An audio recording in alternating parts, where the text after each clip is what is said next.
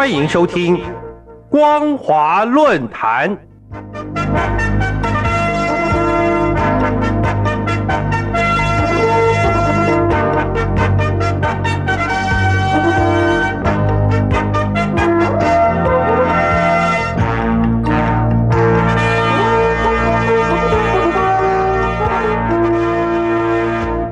各位听众朋友，大家好，欢迎收听本节的光华论坛，我是苏燕。我们今天要谈论的主题是严查党内政治团伙，已正式开启中共党内新一轮斗争。各位听众朋友，在二零二二年开年的第一天，中共喉舌党刊发表了一篇中共领导人习近平的讲话，宣称要严查党内政治团伙。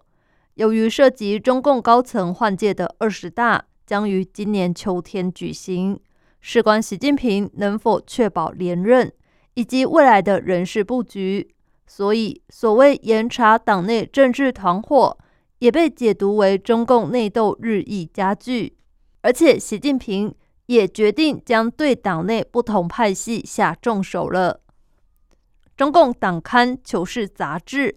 二零二二年一月一号，在官网刊登习近平于十九届六中全会二次全体会议的讲话。习近平在会中除警告说中共会遇上难以想象的惊涛骇浪，还特别要求全党必须对党忠诚，而且要严查在党内搞政治团伙、小圈子、利益团体的人。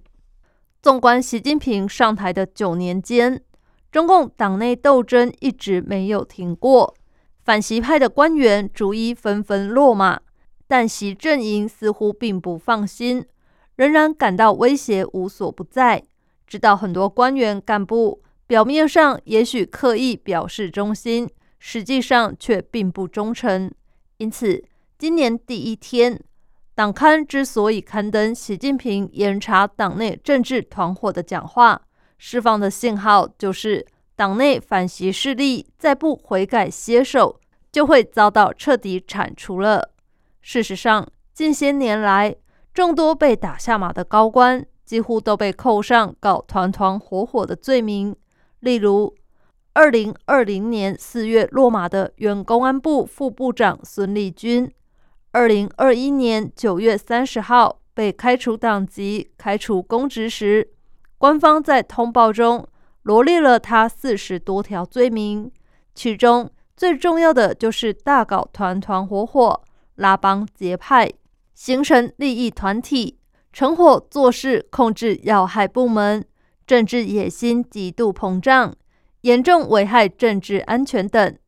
而已落马的重庆市公安局前局长邓辉林、上海市公安局前局长龚道安。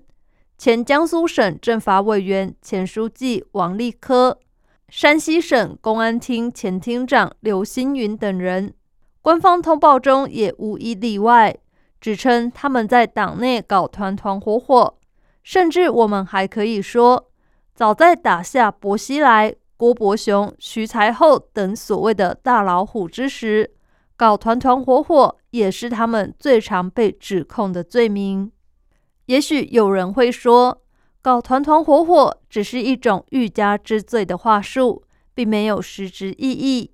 但中共当局之所以特别琢磨于这个罪名，很可能是因为心里有数，知道现在党内确实有不少不见得支持习近平的一些不同派系。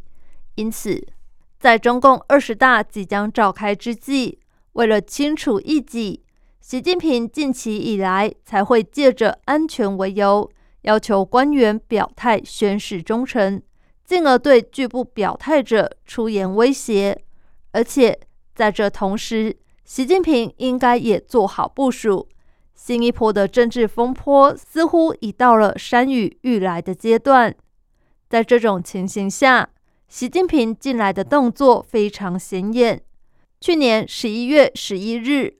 中共政治局会议才刚刚闭幕，时隔一周，却再次召开由习近平主持的会议。值得关注的是，会议审议的国家安全战略短短七百三十二个字的介绍说明当中，“安全”一词居然被反复使用了四十二次。另外，会议所提及的安全，虽包括经济社会、粮食、网络、生物等各种领域，但因为把政治安全放在了国家安全首要位置，并强调必须坚持党的绝对领导。明显已为党内斗争做出准备。再看看赵乐际所发表的长文，以“伟大自我革命引领伟大社会革命”，全文共有六千两百多字，“自我革命”一词出现四十七次。至于什么叫自我革命，却语焉不详。但是从中共安全部门负责人嘴里说出的“自我革命”。大家应该都会懂他的意思，都知道赵乐际是在警告，如果再不自我悔改、自我修正，他就会出面帮你悔改、帮你修正。这同样是在发最后通牒了吧？再者，习近平在去年十二月底所举行的中共政治局民主生活会上，还发出警告，要求政治局常委委员。带头维护党中央权威和集中统一领导，要求大家必须遵守政治规矩、换届纪律、服从大局、服从组织、服从安排。这说明很可能党内已经出现不服从安排的不良倾向，危及二十大的平稳换届。所以，习近平自认要有加大清洗的必要。各位听众朋友。所谓服从大局、服从组织、服从安排，其实就是服从习近平。服从习近平就是同一伙人，相反的，反不服从的就是另一伙人。从这个角度看来，二零二二年第一天就喊出严查党内政治团伙，足以预知今年中共党内斗争将极其激烈。若今年打掉几个政治局委员，倒也不会令人意外。感谢您收听这节的光华论坛，我是苏燕。